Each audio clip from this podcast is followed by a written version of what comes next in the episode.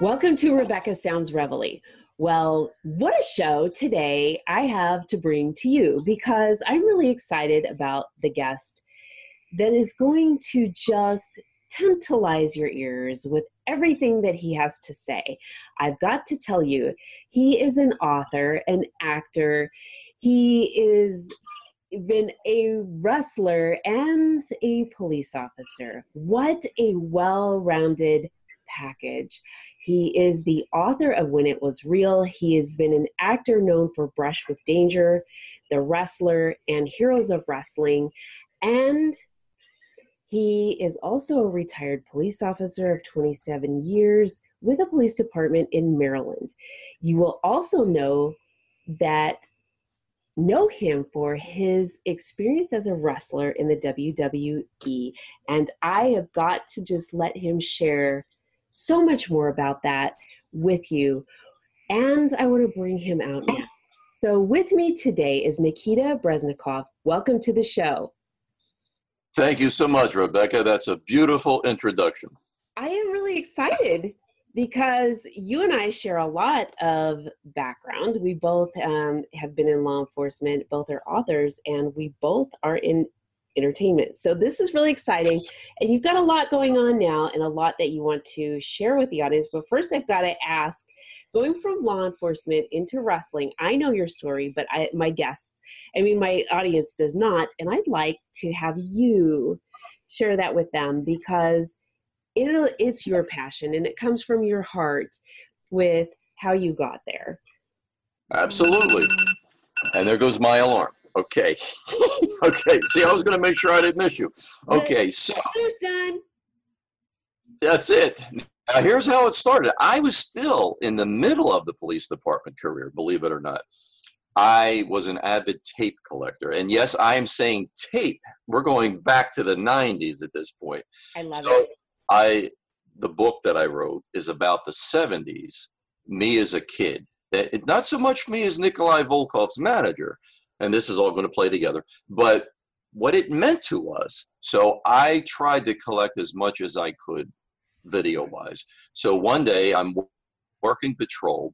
I was a patrol sergeant at the time.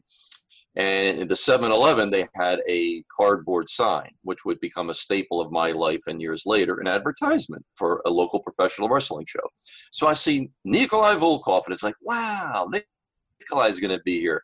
And I knew he lived in the area, but I had never met him before. So I'm thinking, I'll go see if Nikolai can maybe give me a line. I can maybe get some tape. So I go there, I'm in uniform, and I'll never forget the first time we meet each other.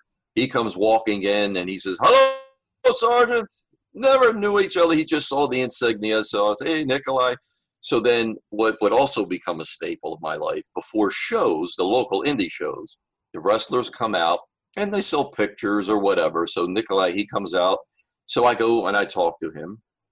So I say, Nikolai, I collect tapes. You don't happen to have it. He's, oh, no, but I would love that. Please, I pay you. I said, you are going to pay me a dime. I owe you for what you gave us. I'll be glad to make you tapes. So from there, we became like brothers. So then I just pestered him. I said, Nikolai, I want to get into wrestling. He said, No, no, no, you have good job. Everybody gets hurt. Don't do it. I said, all right. So finally, I wore him down. We were actually working, it was called the Czech Slovak Festival. It was the Czechoslovakians and the Slovaks We get together every year. We were doing security, but I mean, we were the youngest people there. The security was for, uh, I mean, they were like 60s, 70s. What we were doing was dancing with most of the ladies there and things like that. It was just for insurance. So as we're walking around the building, he says, "All right, we're gonna do. You be the manager. I'll I'll give to that. You can be manager." I said, "Okay, okay, that's wonderful." So then, after a couple of more years, I worked him down, and it's like Nikolai, these guys, I'm bigger than most of them. He's like, "I know. What the heck? We become tag teams." So then we did that too. So I was still in the police department, and I had to get permission. It was actually a secondary job how it was considered.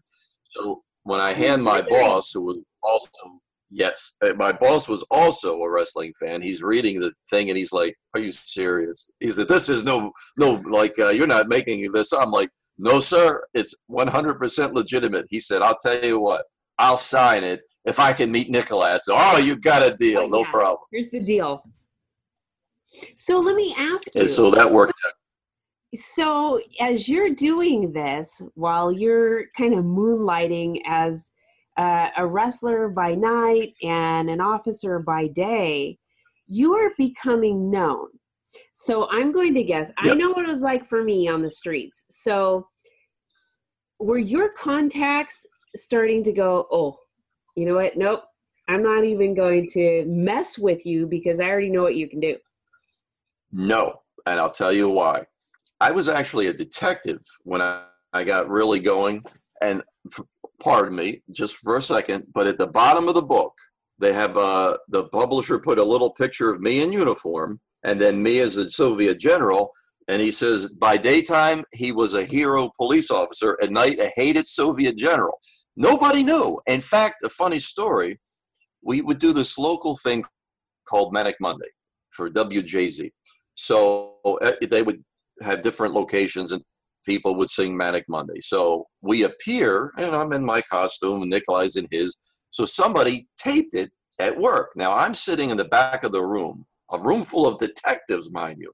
So they play it on the television. So one guy turns to the other. He says, "What the heck are we watching this for?" And he's like, "That's him. That's that's the sword." And he's like, "No, it's not." And he looks at me. and He's like, "That is you." We didn't know. I said, "Well, you weren't supposed to." That was the idea, and not that it was meant to be a secret. I just didn't make a big deal of it. Sure. And we were able to pull it off. So it was great. That had to have been really exciting. Eventually, uh, you retired. You also ended up moving out of wrestling and moving your professional career towards acting. And so, how how did you make that transition? The first part, it's really strange we were doing different documentaries and somebody said you know that's an acting credit i'm like i don't care i do wrestling i'm not worried about goofy acting uh-huh. but after it was a time where we were i was still living back in maryland so a local guy he says hey would you like to be in a movie you and nikolai and he said it's a, it's a real neat kind of an idea it's black and white and what we're doing we've got the rights to blend in like Lon Chaney Jr., Bela Lugosi, people like that. And already, because I'm a Universal Monsters fan, I'm like, oh, okay, this is sounding great already. And he said, your character will be Captain Siodmak. And I'm like, I know that name. That's Curt Siodmak, who wrote the screenplay, The Wolfman. The guy's like, I can't believe it. So there's another bonding that takes place there. So it's like, oh, I'll be happy to do that. So we do the movie. And then the bug bit me believe it or not, all the time that I was in Maryland, I hardly got involved. When we moved all the way out to Seattle, there was a health issue going on with the wife's sister. So okay. It, we came out here to try to help when I retired. And then I'm flying back and forth. So I actually, uh, Darren Aronofsky, in fact, with the wrestler, before I did leave the East Coast, we hooked up with him my good friend Evan Ginzburg, who was one of the producers, and I've known Evan for 30 years, he said, Look, Darren wants to know what this wrestling thing is. Can we all meet? Come to Manhattan, you, Nikolai, and the luscious Johnny Valiant, another dear friend who's left us. And it was like, oh man, but be happy to be there. But Rebecca, that night that we were leaving, there was a blizzard on the horizon, and it was coming from the north. So Nikolai said, You think we should go? He said, Going to be big snow, you goof. I said, Nikolai, we have to do it. Yeah. I don't care if we have to get a hotel or whatever, but we have to do this. So we did it. We go all the way up there. We met. We got everything established. We got home before one snowflake hit the ground. So it worked out beautifully. But then from there, the bug had bit me. So then at one point, I'm going back and forth to Maryland Loretto with an O, Gubernatis, she okay. She had me on her show Top of the Morning, which still runs. It's a cable show in Baltimore. And she said, uh, you know, well, yeah, we'd love to have you as a, a guest because of your background, of course. So I go on the show. So it was it filmed on the top of the World Trade Center in Baltimore. So the host asked me a question, and she's like, "Don't stop him! Don't stop him! Let him go! Let him go!" So when we were done, she said, "You know what? How would you like to be a co-host?" I said, "Yeah, I, I want to learn. I want to do things." So for one season, I was a co-host of Top of the Morning, and it's unusual. I mean, I covered topics I had no knowledge of, but it's amazing how much we know because there were a few things that came about, and it's like, gee, I do know something about that. Uh-huh. And, you know, just let tell their story, and as you know what you're doing, you know, and it's like, boom, just it flows. But you have to be not like uh, introvert like I am. You have to be outgoing. So. Okay, you do not. But yeah, like so I, I love. No, I'm just being silly, but yeah, yeah. yeah I mean, oh my God, no, I'm a, I'm a Leo, so no. Yeah, when people say, "Can we take your picture?" No. When they say, Can I take your picture? I say, I never met a camera I didn't love. Take the picture, please. Or you'll upset me if you don't. So yeah. This is this is fantastic. And so you must have had a really good support system through your entire career to be able to do both of these things with wrestling and law enforcement and then move on into your acting career as well. You know, at one point I did not because really? people said, "How old are you?" I I was in my 40s before I hit wrestling, and they're like, "You're too old for that stuff. You're crazy." And I'm like, what? "I feel good. I'm going to do it." And that's that. My mother from day one, and see part of the book.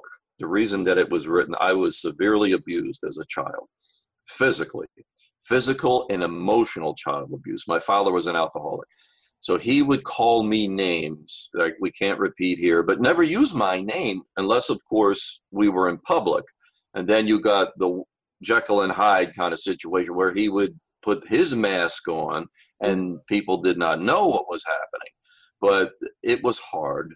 It really was hard. So I never really got that kind of support at home, even to go to become policeman. My mother didn't want me to do it. She's like, no, no, because people hate cops, you're not going to do this. And I'm like, Mom, I'm doing it. Whether you like it or not, you're going to have to deal with it. But this is happening. So get used to it. So, you know, I love you too, Rebecca, because, you know, in fact, we just had in Baltimore yesterday, a off-duty detective sergeant was robbed and shot. He's on life support. I mean, it's like I, I, cringe when I hear people say the things they say about police. It's like, all right, there's problems. My last three years, I was in IID, and I had to do that because when I was the domestic violence coordinator, which we can also talk about, that was great. We worked with uh, sexual assault victims, domestic violence victims. But then after 9 11, that got unfunded and they were going to Homeland Security. Mm-hmm. So then they said, all right, now you need to make a decision. If you want to stay in the Detective Bureau, you either go to IID or get the uniform and back to patrol. And I'm like, all right, give me my cheese. I'm heading to IID. You know, yes. you know how we view that. Until I got there, and then it was like, man, I can't believe some of the things I'm seeing. And I never saw anybody take a file and hide it or say we're not going to pursue this. It's like they they would go. I, I lost friends over the years because of it, and they're like, "Oh, you're in the rat squad." It's like, hey, you know what? This is a sergeant's job. This should have never got to this point.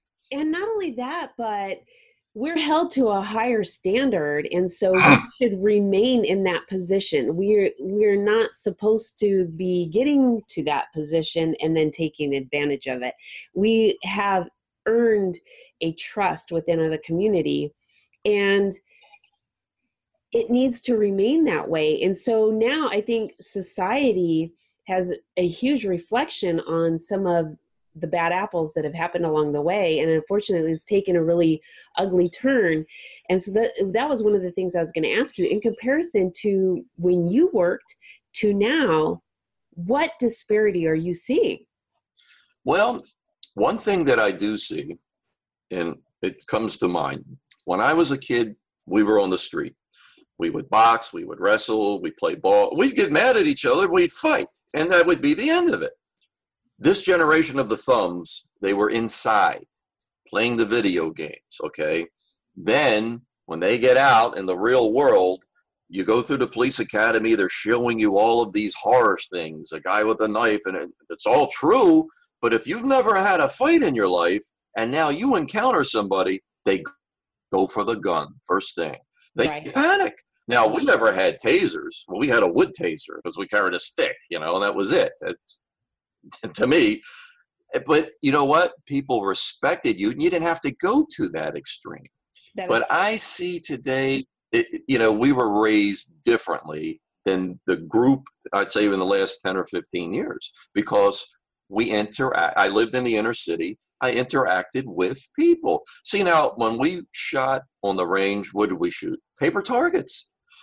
I've got bronze stars I probably should have shot these people in the situations that we're in, that I was in at the time, but they were human beings, and I chose to hold my fire, and it worked out well, luckily. But when you start playing these video games and things like that, it just seems like second nature to me today to some of them that just pull the gun and let it fly. Where with us, again, we shot at paper target targets. And then when you meet a human being in that situation, you're going to try to defuse it differently. That is very true. We live in such a different frame of mind in just a short period of time. And yet, there are some things that are the same, such as what goes on behind closed doors when it comes to domestic violence. That seems to mm. not only have stayed the same, but and I don't know if, if it's media or because there's more people in the world, the population has increased, and now we're seeing more episodes of this. But domestic violence has actually, the numbers have gone up, and statistically, that would go to hold true just because the population, the numbers in pop, increase in population. Okay. But that is something that has always been a behind the closed door thing nobody wants to talk about, nobody wants to really address the issue on. And so it's really interesting how some things have changed, and yet there are some things that have stayed the same. And that area has not really been addressed the way it should. I mean, there's a lot of organizations that are helping, there's a lot of people who have the right intention and are trying, but it seems like it just stays in a box and it doesn't. Well, yeah. I'll tell you, my unit, when I was the domestic violence coordinator, and what we did was it not wasn't just in house because there was a time when if something happened, no, uh, the within the department, nobody would touch it because they'd say that's between a husband and wife. That changed without a doubt over the years. But my job and my squad's job was not just to deal with victims, but we monitored the nine districts because each one had their own domestic violence unit and to make sure that when you got a call in patrol wouldn't you write a report? Every time they came up with a new procedure no matter if it's unfounded write that. But write a report for each domestic violence call. So you know they got lazy. They didn't want to write the report. So we would go we would get communications call sheets and say okay and then go try to find the report there be times there's no report. You go to the officer. Where's the report? What happened? Ah, well, you know, it's like, hey, wait a minute. If this was one of your your mother, your sister, or whoever, you would want it taken care of. That's how we want it applied here, like it's a family member. Or if you hate your family, then a close friend. Okay, but you got to follow through because women are going to a court commissioner with a report number there's no report and then they get turned away and then they feel like the system is against them. So that's mm-hmm. what we were trying and we did a very good job. I had uh, two people. That was it. And then we would but then we worked with the different organizations within the city advocate victim units and things like that and within the police department. So uh, we got good progress we really did. We we certainly let people know through different programs and different outreach programs. You know, when the the television series Homicide Life on the Street was being filmed in Baltimore, there was an issue with that. And it, the House of Ruth actually had to get involved with one of Hollywood's names. I'm not going to go into it, but the House of Ruth really served a great purpose. That was a refuge for people, uh, women that were abused a place where they could go, a safe haven. In fact, officers didn't know the location. Only certain people would find out where it was because it was kept that confidential. And you know, that's really interesting you say that because oftentimes it's really hard to keep safe houses really confidential. And that yes. is so important and crucial for someone when they are ready to flee a situation, being that that is the most dangerous time for a person to leave um, a domestic violence situation. And you know, the problem that comes in, people judge because they'll say, well, if it's that bad, why does she stay? Well, you don't have a choice sometimes. And I lived that. When I was going through my abuse, you know, I thought it was normal. I really did. I did not know that that's not how a family is until I, because a lot of my friends, they were all uh, came from divorced families. So I really didn't have much comparison. So I thought, well, what I'm going through is normal and I accepted it. Wrestling was my catharsis. That's what brought the book about as a payback for what the men and women in that profession did, saving me. But when people say, well, she should do this, she should do that, what do you do if you have children? Where are you going to go? Who's going to take care of you? And then that begot human trafficking. When you get to runaways, yes. where do the runaways? You know, and then we get into what people tagged as prostitution. It's like, okay, we again like with the police getting a, a bad mark and then people run with that. Prostitution is not what we called it. It was it is human trafficking. And most of the time the women are underage. It's like and who's doing that? People in your neighborhood, people in your community. They're you know, sometimes they'll come from different areas, but it's men within our and, and look, men, we own it. It ain't women out there doing it. You see women that are the human trafficking victims, but it's men that are doing the deed and going around and using another human being. You have a really very important point that you're making, and we are failing to recognize that. And that is that right here in our home country, the United States, we are seeing human trafficking right under our nose and not recognizing what it is. And it I, is. I think they chose to ignore it too, Rebecca. You know why? Again, men. If it was happening to men, I think it would be a different scenario. And listen to me, I'm not a female because a lot of they'll say, "Ah, oh, well, that's a feminist." No, I'm a man, and I've seen it, and I know what's going on out there. And I, I'll tell you, if it was going on to men, you'd see this thing cleaned up. Do you think so, Nikita? Do you think if it was re- gender reversed, that it would be a whole different issue? I think you would see a vast improvement. Now, I hear from some people that say, well, well, it happens to, to men too. It's like boys. Yes, I understand yes. that. Yes. It does happen. To, usually because they're vulnerable, and it's usually that rotten uncle. I now understand what it is about an uncle.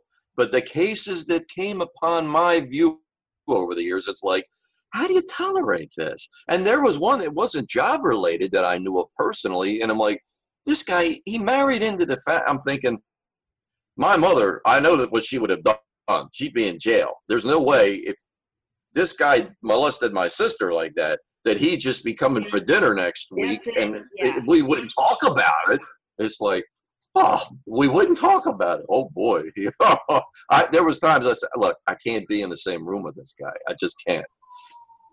You know, it's it's really interesting because I was having a conversation with someone just recently, and we were talking about the high levels of human trafficking right here, and how prevalent it is, along with it being conducted by family members and it being so normalized in our society and and it's becoming numbing to agreed. our culture. And this is really something that really needs to be recognized and brought forth because it's not acceptable at all. And um no.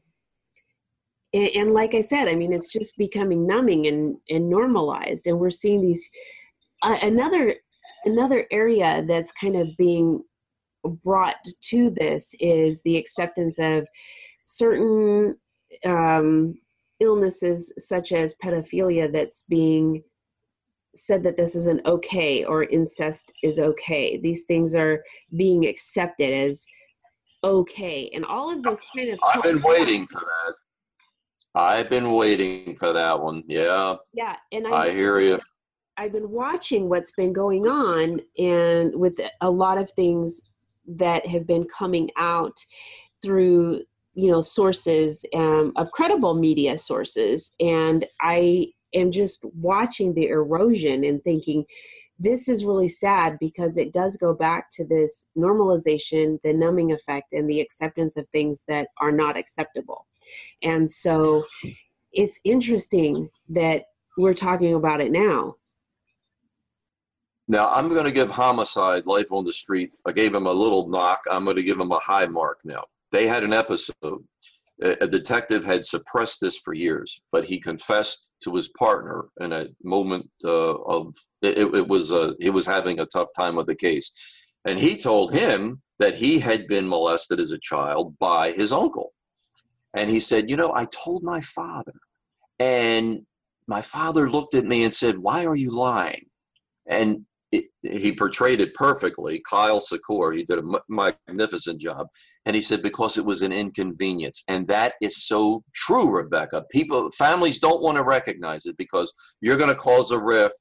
This one yes. won't talk to me. This one will be. It's like, this is your child, even animals. Can you imagine trying to go? I've, I've seen it with buffaloes when they got a little one. You just don't even look in that direction and other types of animals, if they're young or around, they're going to tear you to shreds. Just stay away.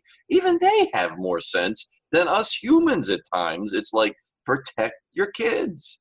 Yes, this is so crucial. And we seem to just be letting things happen instead of stepping up when we need to.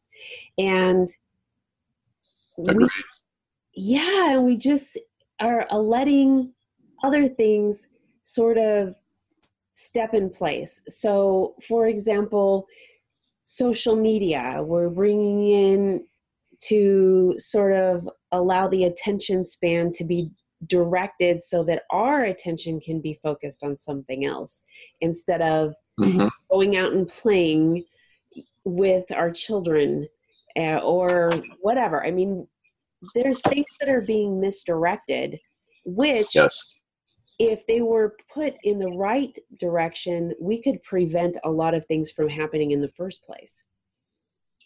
I think, well, you've got something right there. The other problem is there's such a wide connection with this web now. And I think web is a perfect description because these like kinds can connect with each other. And now you have a conspiracy going on and they can trade information, they can teach each other if you will. And it's like, this is what we don't need. But I mean, we also grow in so many other positive ways from the web. So you got to take the good with the bad. But on the other hand, people, I think a, a larger problem, what you're saying about the computer, you know, when I was a kid, we would sit outside in the summer and the neighbors would talk and the kids would play. Everybody's inside on their computer or, or they're looking down at the box and they ignore, just as we're saying, the prostitution problem slash human trafficking, and they see it, but if it doesn't affect them, they don't care. People don't reach out to their neighbors like they once did. I mean, it used to be if you knew you had an elderly neighbor, if it was bad weather, go take care of them. Make sure they're okay. They went shopping, be Johnny on the spot. Go in there and help them. They get this stuff inside the house, you know. But today it's like here's the dividing line. This is my side. That's your side. So it's, it's like, true. okay, we need to get closer. This is true. And I can tell you, even in some circles of certain professions, you still have these segregated groups. And I can tell you that even in one that I was in, I made it a point to still wave at other people and say hi and you want the camaraderie, even if they were saying, no, we're kind of still in our own world over here. And it was like, no, we're all on the same team. Right. I even noticed that in the police department the last couple of years. because I, I would be doing different assignments and monitoring calls. And somebody would get a call for a hot call that was very dangerous, and there's no backup. Nobody's jumping on the radio. The dispatcher would actually have to assign it. It's like, what happened in my day? If you got a call like that, the whole squad's going, no matter what. You're not supposed to. You're supposed to have a couple. Yeah, but everybody's going to be there, you know. Yes. And it's like, what's going on? Why are we having these divisions? This is crazy. Yes, and the, what you're saying is right. They're divisions, and why? And it's it's widespread. It's not one particular segment of society. It is all over, and yes. so we see so the divisions and things being pitted against each other, and just it's kind of like let's you know, and you know the phrase, why can't we all get along? But really, why can't we? Why can't we find exactly. the sandbox like when you and I were growing up where, okay, we got along anyway. We we could hash it out and then just move on and get back in the sandbox and play with our toys. Part of the problem, I think, people have taken on more than they can handle. So they got to work two, three jobs. Every mother, fathers, where everybody's working when I grew up, the mother's home, and that was I don't. I'm not saying that that's the way it was supposed to be, but in some cases, that's just the way it was. And people just seemed like they. I mean, you could still do the same thing with both working. It just seems like they want to have more. As we always heard growing up, keeping up with the Joneses, and it's like, okay, he got a bigger car, now I get a bigger car, and whatever. It's like, no, be happy you put food on the table, that you have the roof, and let it go at that. But no, people just they keep going for the bigger carrot and then the bigger carrot. And it's like, okay, let you breathe. And the funny thing about all that is you can get the bigger carrot and within the few years that you have it, the devaluation of that product, it just it goes either through lack of maintenance or just it, it things just devalue. I mean, buying a car, you drive it off the lot, and you're going to lose a lot of money just in that in itself. But, right. Um, so let me ask you, what have you got going these days? Because you are just rocking all the time. You don't stop. You keep pushing forward. No. And yeah. One of the catchphrases at the bottom of my book is good is the enemy of great. It's not mine. I heard it somewhere along the way, but I live that because it's like you always hear people say, that's good enough. Yeah, I did good enough. It's like, no, be great. Keep going, keep digging. The book right now is keeping me very busy because it's not going to be a, a bestseller because it's a niche audience, but it's getting talk in the industry because of its content. And here's a quick picture of it. When it was real, and the reason uh, it's Bob Backlund against Greg Valentine, February 19th, 1979, in Madison Square Garden. And the re- reason it's getting the talk, it's because, you know, if that's what it meant to people, it was important. And I don't knock today's product, I don't degrade what anybody does. It was different then. Now, see, just like we're talking about the web, we didn't have that back then. So this could be innocent you couldn't exchange information quickly like you can on the web. Today, they tell you in the locker room what the heck is going to be on television. So they actually have to lock that down. So it's like, man, information leaks all over the place.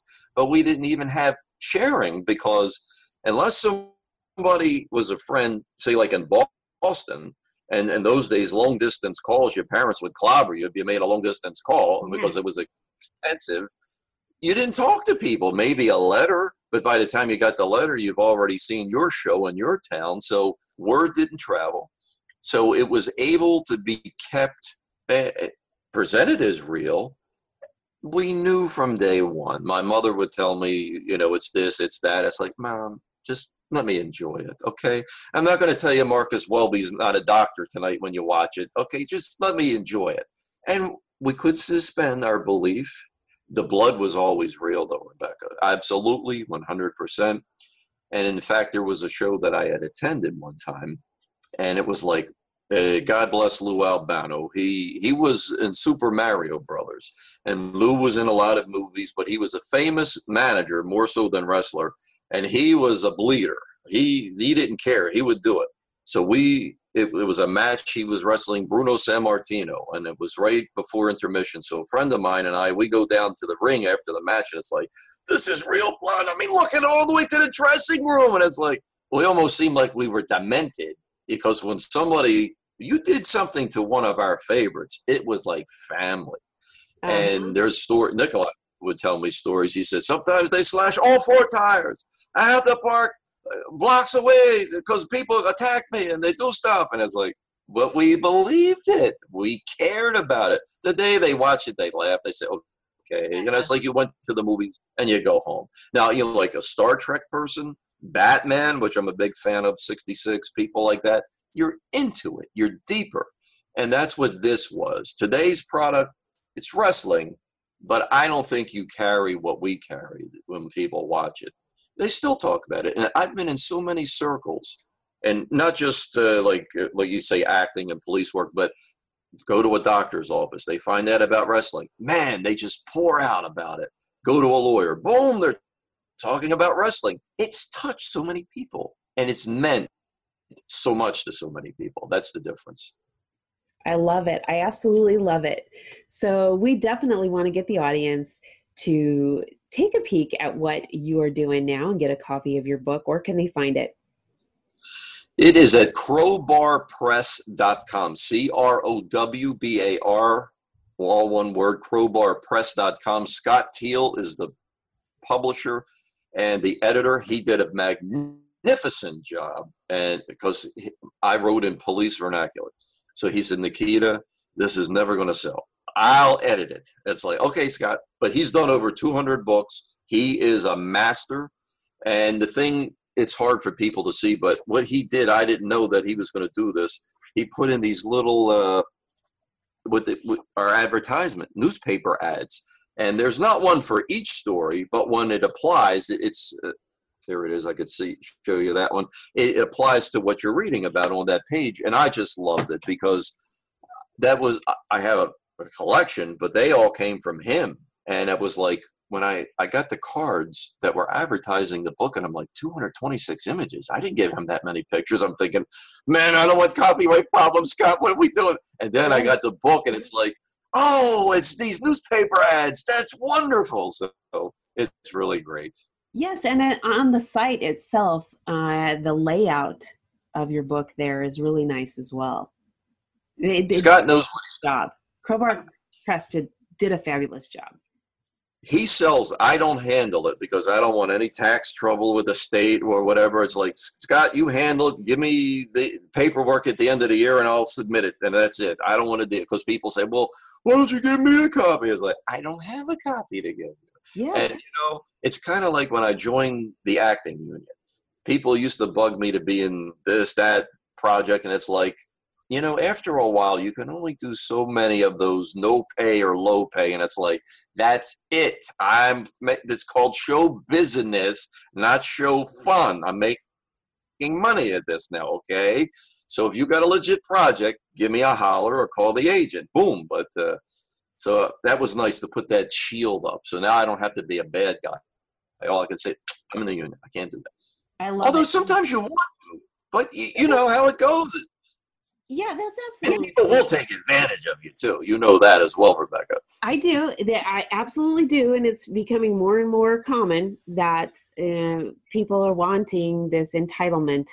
You know, get something for nothing, and not having to put forth a lot of work. And for those that do, they kind of want to ride the tails on that. But let me ask you, when it comes yes. to social media or fan base following, do you are you on board with that? Yes, Facebook.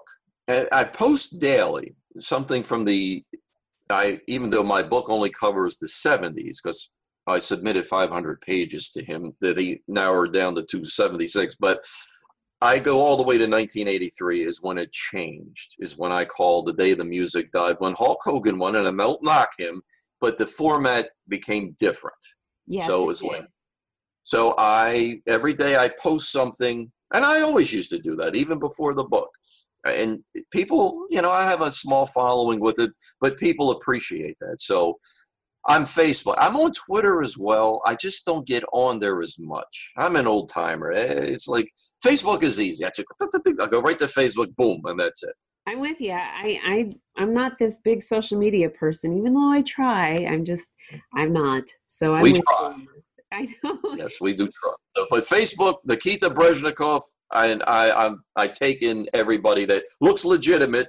If you if we have a connection with somebody else, or you look like you know, I take make sure who I'm letting in because you know how many goofy people are out there with their gimmicks. It's like I don't want that trouble. No, thank you. Agreed. I agree with you. Well, Nikita, thank you so much for being here today. This has been quite delightful and very informative for the audience. I know that there's a lot of content that we talked about today that I think that can be really utilized and absorbed and really make a difference in people's lives. My pleasure, Rebecca. Thank you for having me. I am so excited. And for all of you out there who tune in every week, I really encourage you to connect with Nikita on Facebook. Make sure to get a copy of When It Was Real, Crowbar Press. You've got to check it out. This is something that I will tell you is going to really bring a lot of joy to you and a lot of insight. It's it, it is really good.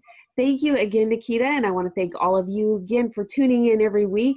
Make sure you share this with your friends, your family, all of your loved ones, everybody you know on social media, and all those you don't. Thanks for tuning in.